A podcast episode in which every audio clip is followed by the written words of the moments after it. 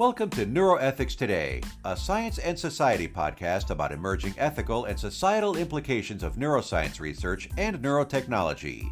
In this show, we'll interview experts in the fields of neuroscience, neuroethics, and neurotechnologies. We will highlight pressing questions, discuss thought provoking ideas, and raise awareness on the importance of neuroethics in our daily lives. Keep listening to get curious and critical. Welcome, everybody, and welcome to a new episode of Neuroethics Today. Today, with me is Dr. Veronica Schöpf. Dr. Veronica Schöpf is currently the head of the Department of Natural Sciences and Engineering at the Austrian Science Fund in Vienna and uh, used to be a uh, professor of olfaction and neuroimaging at the Medical University of Vienna and the University of Graz. Thank you very much for being with me today and uh, for discussing a very timely and very important topic given the recent events um, in the United States with the Supreme Court overturning uh, Roe v. Wade. And as we know, this has had major consequences and implications for women and their right to abortion. But of course, we know that um, with with the topic of abortion, we also talk about fetal brain development because this has been a very important uh, uh, uh, topic. Make use of these arguments in order to really overturn Roe and in order to make a statement and make a make a case about why uh, we should not or we should have the right to abortion. Dr. Schöpf, let's start first maybe by uh, looking into uh, your work because uh, you have also worked uh, for for some some time on um, fetal or prenatal brain development. Can you maybe tell us a bit about that particular work that you've uh, invested a lot of time in? Yeah, of course. I'm very happy to tell you about uh, the things I investigated with uh, fetal brain development. It was more, it's like a, a study on like, are we really able to look at the brain in a fetal stage already, not only from an anatomical perspective, but also from a functional and metabolic perspective. And in the years when I did this research, it was not not straightforward at all. It was the time when everyone started talking about resting state networks. We were in the process in finding out how can we investigate the resting state networks in the adult brain, in the healthy brain. And there were a lot of studies coming up like um, could resting state networks be used as biomarkers for specific diseases, for example, neurodegenerative diseases like Alzheimer's, Parkinson's, and so on? And of course, the question after for, afterwards was like, if we can look at a healthy adult brain versus a diseased brain and probably look at biomarkers, can we investigate maybe at an earlier time point, especially in the developing brain, if there is something wrong. And if there's something wrong, could we already at a at a stage where the baby would already be born? So if we would find out there is something wrong in the occipital part, so with seeing, could we then help the baby like uh, help at an earlier stage? So so help already with treatment or motor function. So, but this was the idea. But what we did in our research, it was um, a very premature time, let's phrase it like that, because we also did not know how to analyze the data. Because with motion uh, correction, um, a fetal brain has a lot more degrees of freedom in, when the brain is investigated than a healthy adult brain because when you think of an MRI scanner and when you have been in an MRI scanner, you know that your head gets kind of fixated. But when you investigate a fetal brain, you cannot really fixate the brain. So it's like freely flowing. And the earlier gestation weeks uh, we investigated, the more degrees of freedoms we had. So, so we really had to start somewhere in investigating the networks and we were dealing with a lot of difficulties and different problems in the beginning. So we really tried to figure out are we able to see networks and are we able to analyze them and could we compare them across different gestational weeks? Could we find resting state networks? And only at a later time in the research will we be able to find biomarkers. So this was really a proof of concept study in the beginning. And we were able to find uh, resting state networks. And at the later um, point in time, we were also able to combine uh, motion with resting state networks. For example, eye movement, we were able to connect it to the networks in the occipital cortex. Okay.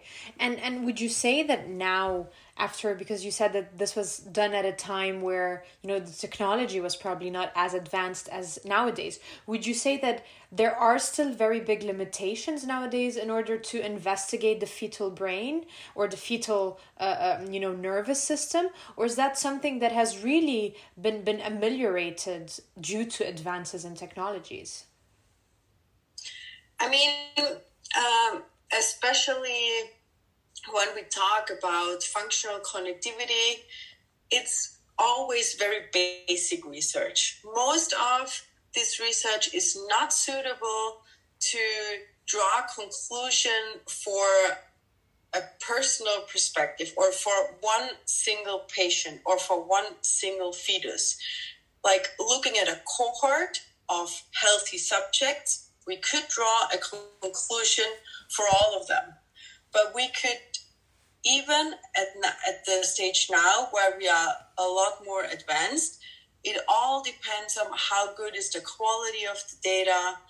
And uh, as I said before, like if we're able to get good images and to be able to correct them appropriately due to the motion, but to draw a conclusion for one subject is very tricky, and uh, I would I would rather say investigations from a neuroimaging perspective of the fetal brain when it comes to fMRI are not suitable to draw conclusion for a single subject. What what do we know so far based on you know all these all this research looking into fetal brain development? What what do we know about fetal brain development? We know a lot about fetal brain development. We know when different anatomical parts start to form or should be formed. We know when different connections start to grow. We know um, when different movement movements give us an indication there could be something wrong in the nervous system. So there has been a lot of research already. But one of the things we should not neglect is, I mean, MRI is like, I mean, I've been working with t- this technique for a lot of years, so it is a fancy technique and it looks great, and we can like have a lot of movies done and we see the baby or the fetus floating around.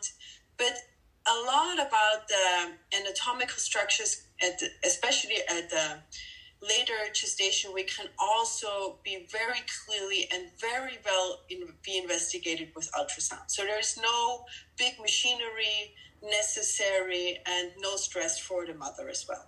Definitely depends on how active the fetus is and like where in the womb the the fetus is situated and like how much gestational fluid is there uh, is in there. So it really depends. The less movement, the bigger the head, more on the outside, the better. How has neuroscience contributed to legal discussions or legal cases, such as, for example, Roe v. Wade?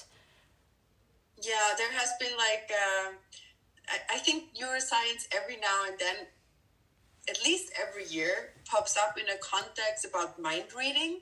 So, fMRI has been in the focus of like can we investigate where a murder has taken place for example or could it be used for a lie detector test and i mean this is a very I, I, get where this is coming from. I mean, there has been a lot of research going on and a lot of research with a lot of money must lead to some outcome that people could use. But most of the research is for basic science and not for application. And even though it might be very intriguing, we would never, we are never able to really read someone's mind. This is not possible. And I think it's very hard for people to understand but why? If you have these fancy pictures and you can say, oh, if I train an algorithm, I could clearly investigate um, if like someone is thinking about houses or words because it's different areas in the brain in the brain. Yeah, but the answer is, I mean, this technique has not been intended for this use, and we're not without a free will. So if I want to think about something else and I am the murderer, you will never be able to find out where the murder scene is, no matter how good your algorithm was trained. But I understand if like if it's taken out of context, people think, I mean, you're smart, you're a scientist, just make it happen. And I think uh, this is also what happens in this very neuroethical case because um, people thought like i mean we know a lot about fetal development. Can we like can't we draw conclusions for for a big cohort? But the answer is we can't and we shouldn't. I'm sure that um, there is a lot of neuroscientific findings that were also taken um, probably even out of context. For example if we look at um, uh, uh, the study by the scientist uh, Gian Domenico Iannetti, who is a pain expert um, and really has um, um, made studies into fetal pain. Um, many of so his work was really actually he he claims that his work was actually misinterpreted and misused. So as you state taken out of context to support the anti-abortion law um, in this in the united states. So do you see that there are um, uh, disadvantages of um, you know the, the, the science communication aspect of many neuroscientific findings and how these implications can be uh, misused to support some cases when in fact that's not what they are meant to to do or what they are meant to convey. I think the difficulty is that um, as scientists we are used to communicate our findings, our results to our peers. And we use our very specific language. So, so we know if we're not able to find something, it does not mean it's not there. It just means we did not find it. And um, when people from a very, very, very different field who are not used to the language read this, they probably would draw different conclusions out of it. So I don't actually see it as a problem of science communication because, like, I mean, scientists do science because they want to do science and they want to advance their field, be better in their field, and to do that, they communicate it to their peers. And only in a second step, they communicate communicated to the outside world whatever the outside world is. But whenever like a scientist or researcher is asked like can you give a, a public science talk? Like the most important question we always ask is like who is the audience? How educated is the audience? Because you, you need to use other language. You need to describe the findings you have. Like in a in a very very different manner and I think when lawyers or whoever wants to make a claim and try to use information in a different context, they should really approach the researchers themselves and ask them, did I understand this correctly? Because those papers, they have never been meant to be like a subject to be treated as evidence in court. If and only if it it should be treated as evidence then like with the person who wrote the article and tell them okay this is how this was meant. And also like i don't know i've written this article four years ago now our knowledge is blah blah blah blah blah. Because i mean what we read in papers is always old knowledge. The new knowledge is um, transported and reported at conferences, at scientific meetings, or probably not even that because people are afraid that the information they just recently found out is scooped. So I think it's very important to integrate the people who did or are doing the research into this conversation. That's that's that's a very very good point because I was also about to ask like how can we avoid these misinterpretations and how can we really uh, um, um, ameliorate this transfer of knowledge because maybe I would think that this is a science communication problem, but I think you have a very good point in saying that's not the issue.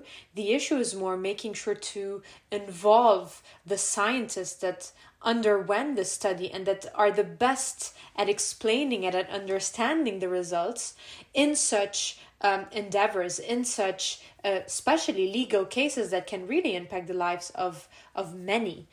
Um, as we've seen, of course, in, in, in the recent events of Roe v. Wade.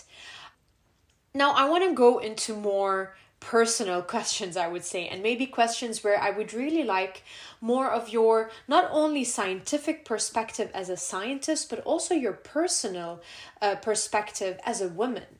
How do you view abortion? Um, first, starting from your viewpoint as a scientist, so really from a professional uh, perspective.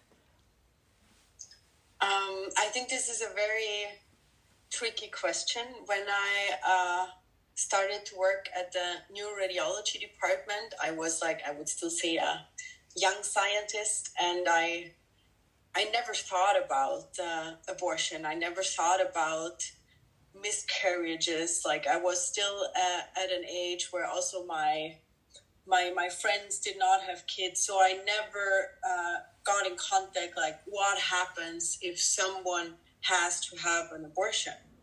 And then I was there every day in the morning at seven o'clock looking at fetuses that were like highly deformed sometimes and sawing those mothers go into the scan room and they were my age or sometimes they were even younger. And was like oh oh okay they're not subjects.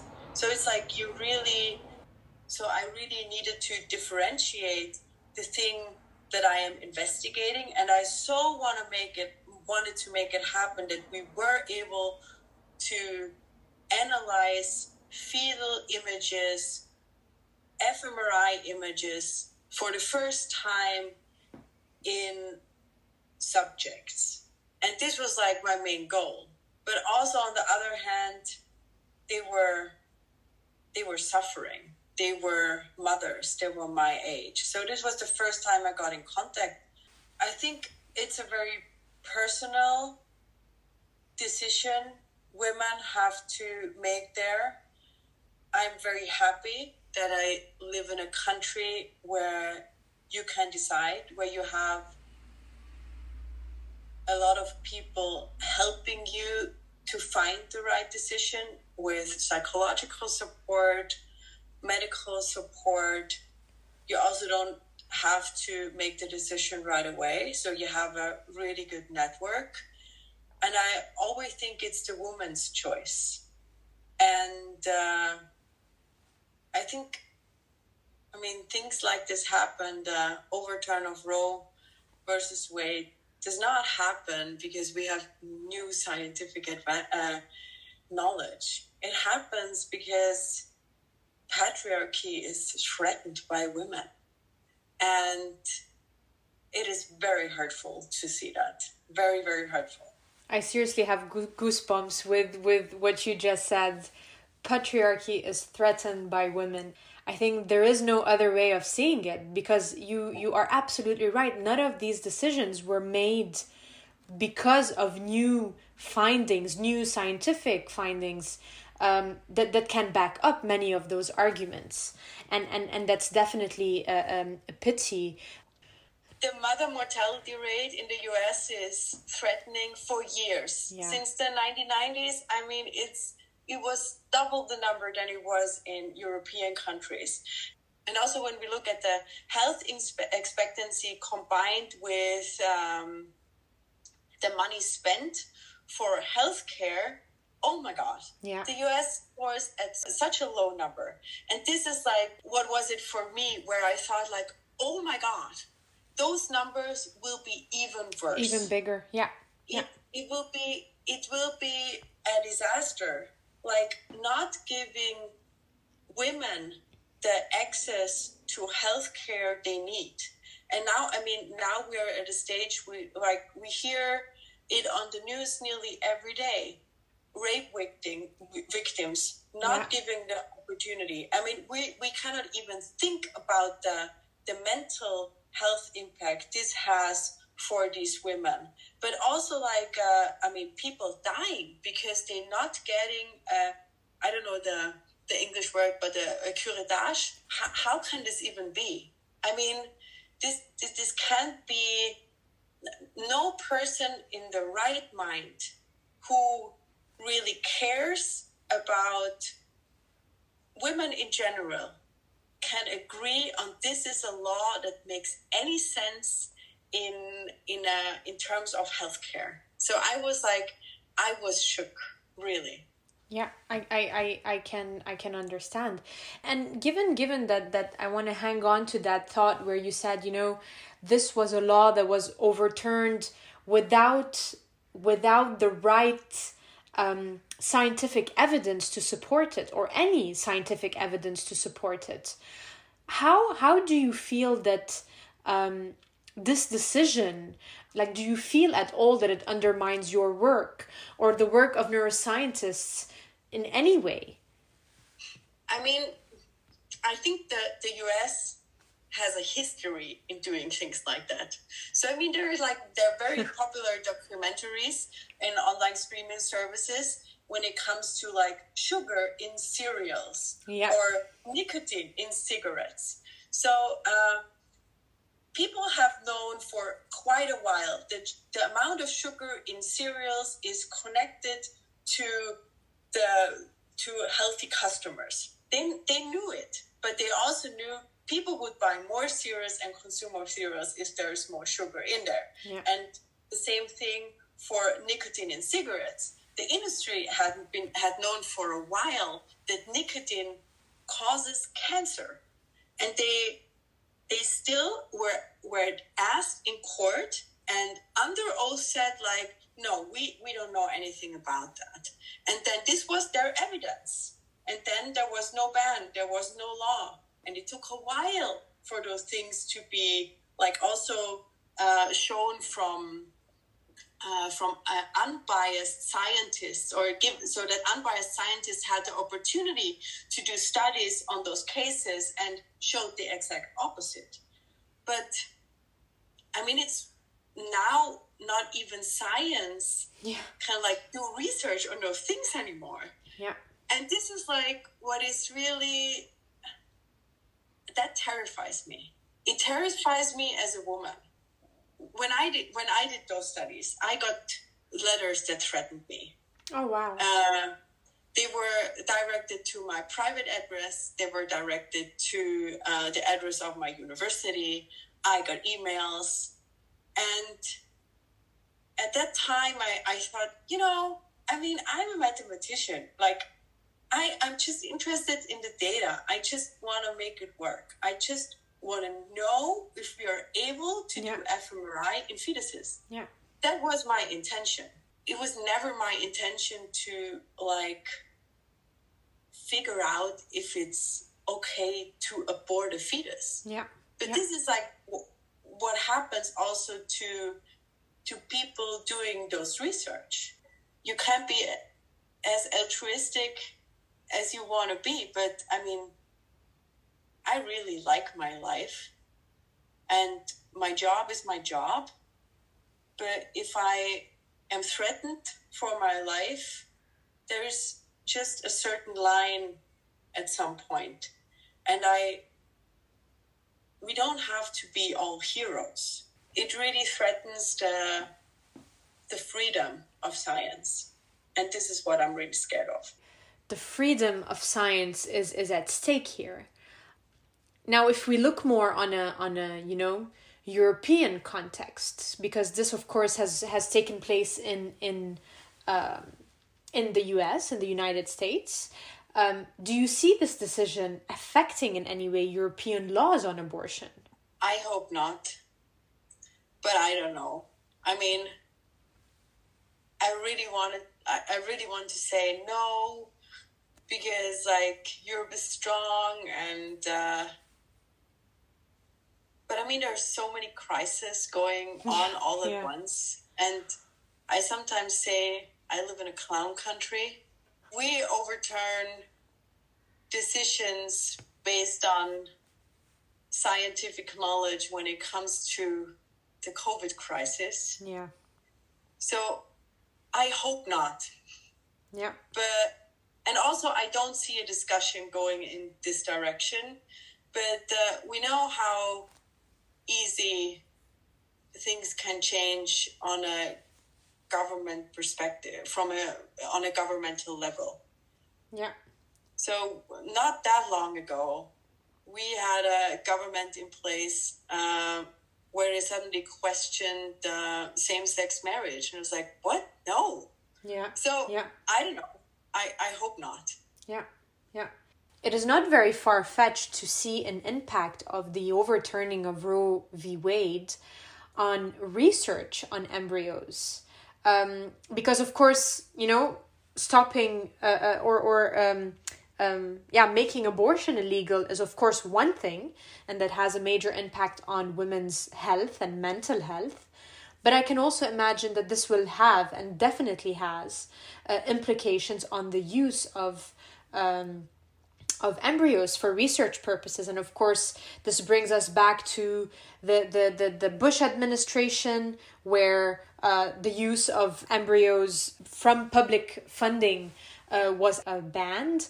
Um, do you see something as such taking place sometimes when those uh, things are overturned and uh, suddenly some kind of research or research focuses are forbidden or not seeing in the right way or um, then the, the public is suddenly surprised that nothing is going on.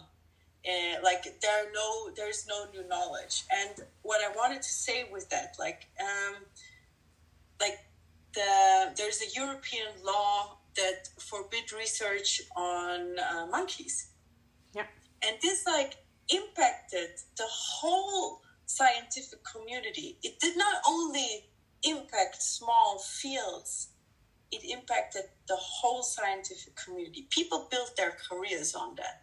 Now, I'm not saying, oh, okay, I mean, we should not feel sad for those people. This we saw this coming for a long time. But if we're not able to use model organisms, I mean, we have to start testing somewhere. I mean, every shampoo you buy, every everything you you drink, everything you eat, it has to be tested somehow. Do you want to test it? Do you want to be a subject? And people just don't think ahead sometimes. And and for like going into a direction where we where we probably will not be able to research with embryonic stem cells, we couldn't even imagine which impact this would have on on science in general. And also like uh, i mean especially the us they um, oh my god, they have so much research money. They have like been the El Dorado for people. Yeah. Everyone wanted to go there for their postdoc. It's like, oh my god, you have so beautiful labs. You pay your summer students. Oh my god. But there is not only a lot of public funding, there is also a lot of private funding. And if all those Republicans who helped to overturn this ruling are not sponsoring research anymore, people don't think ahead. What will happen? I mean, I don't know. I'm not an endocrinologist. I don't work in research for vaccinations, but this will be this will be I, even the, the the the thought of it is horrifying. I, I, I totally understand it. I mean, even you mentioned vaccines, but even vaccines now are being questioned, right? I mean, let's yeah. let's let's not even go down that road. I think you you said it very very bluntly. Science is is at stake here. The importance of science, the yeah, what what science has to offer is really being questioned. Science as a whole is not being um, you know taken seriously anymore. Scientists are not being taken seriously anymore. And of course we see already with overturning such a such a major law such a major uh, um, um, yeah uh, what what many might think is a is a fundamental human right you know that a woman would have a choice over her own body. Even even that is is is at stake nowadays because there is no uh, uh, trust in science. No we talked a bit about how how you felt working in the field of uh, uh, fetal uh, uh, brain development and neurodevelopment. Did you ever think because you you you mentioned at the beginning saying that you know my my aim was very very clear. I simply want to you know investigate whether we can uh, in any way uh, measure fetal uh, the fetal brain. Did you ever think that your work or that of your colleagues could have such a big impact on society? Probably at the time not very much, but now looking back, how do you describe your role in, in that field? Definitely. And I have a, like a fun example for it. Um, so um, you asked me why I left the field uh, of the, the, the field of fetal brain research. I mean, it was just like, as a scientist, you go where the money goes and where you have the opportunities. And as I said, I was interested in those algorithms. So, how can you deal with tricky data? So, I started to enter the field of fMRI when it was on vogue to investigate what happens if the brain doesn't do it, uh, like if we don't. So, I entered the field when uh, it was on vogue to investigate what happens if we do nothing. Is the brain on a standby mode? And we knew, I mean, the brain does something, but it was just so tricky to analyze the data. And nobody knew, like, which algorithms can be used. And, like, if we would be able to do it for a single subject, how could we investigate it for a cohort of people? So that's when I entered.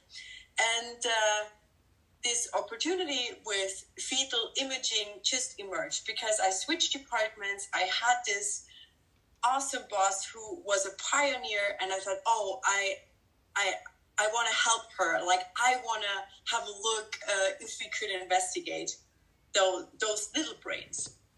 And then uh, i got the opportunity for a professorship at another university and i wanted to make use out of these algorithms we created. So i thought like i really want to investigate the brain if we like if we lose something if we lose a sense and I I did my PhD in olfaction. So I thought like, oh, so let's investigate because I knew a lot about olfaction. Let's investigate what's hap- what happens if you lose the sense of smell.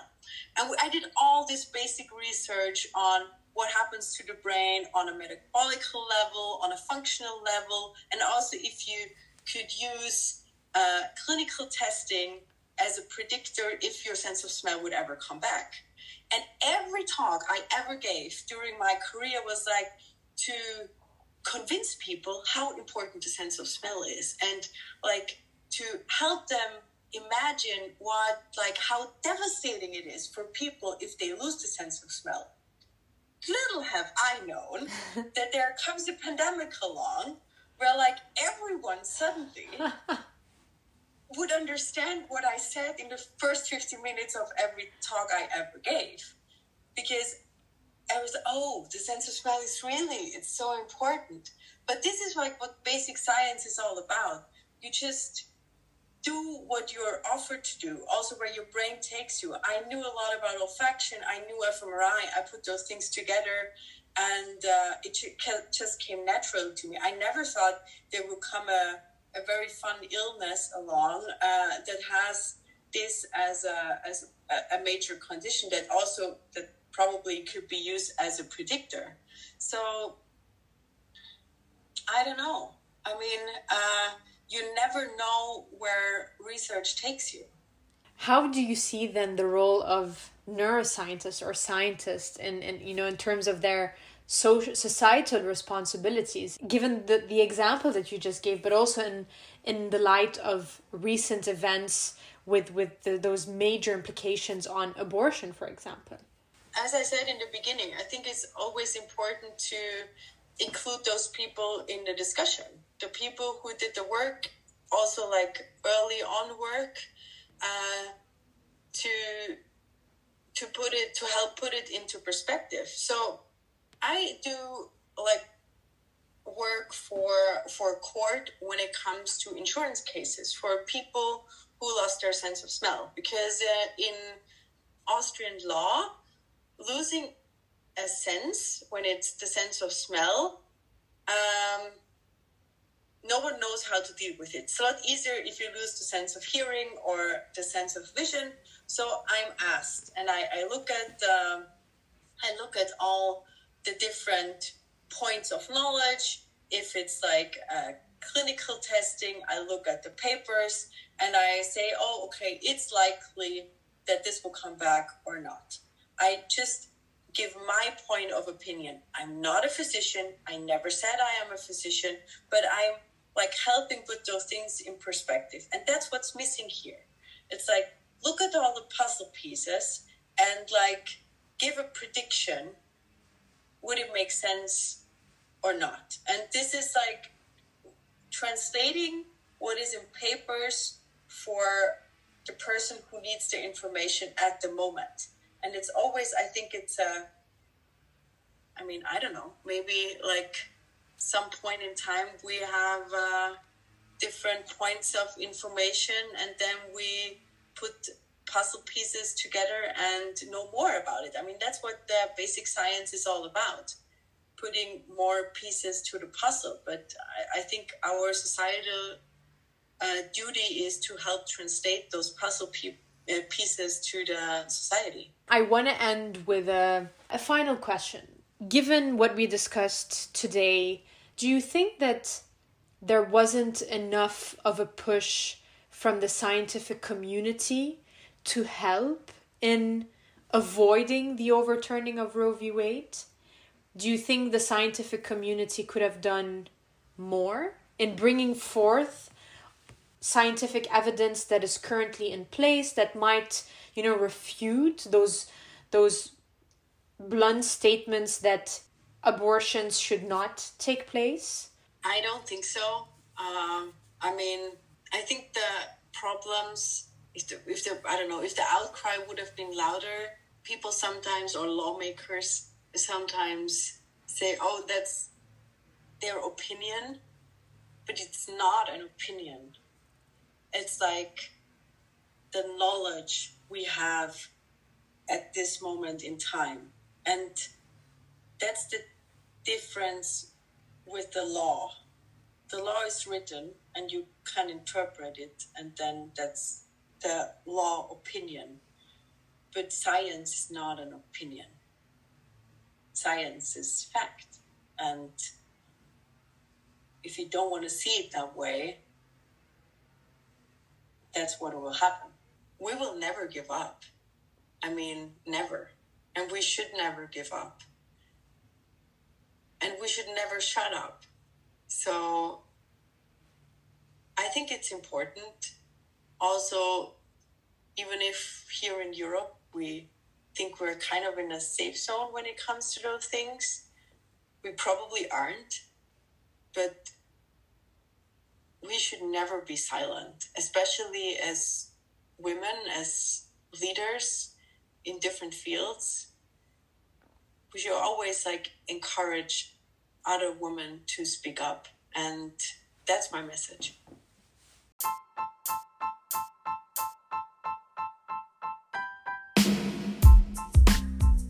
Thank you very much for this very insightful uh, conversation. Sometimes I think we tend to forget, um, as scientists, as people working in the field, of how important our work is and how big the implications of our work can be. Um, and I think this, this, for me at least, is a reminder of um, not only to to be aware of how important any you know any niche within neuroscience how important that is and you just also clearly stated who would have thought that the olfactory sense or that the olfactory system would really have such a such a big impact on our lives. But of course uh, um, COVID COVID nineteen has has proved otherwise, but also things such as fetal brain development, where probably in your research you were simply interested in in a in a certain mechanism or in a certain functionality. We now see how making use of science and sometimes even misinterpreting it can really have some detrimental uh, impacts on society at large. Um, with that, I want to thank you. I want to thank our audience for tuning in. Stay curious, stay critical, and see you next time.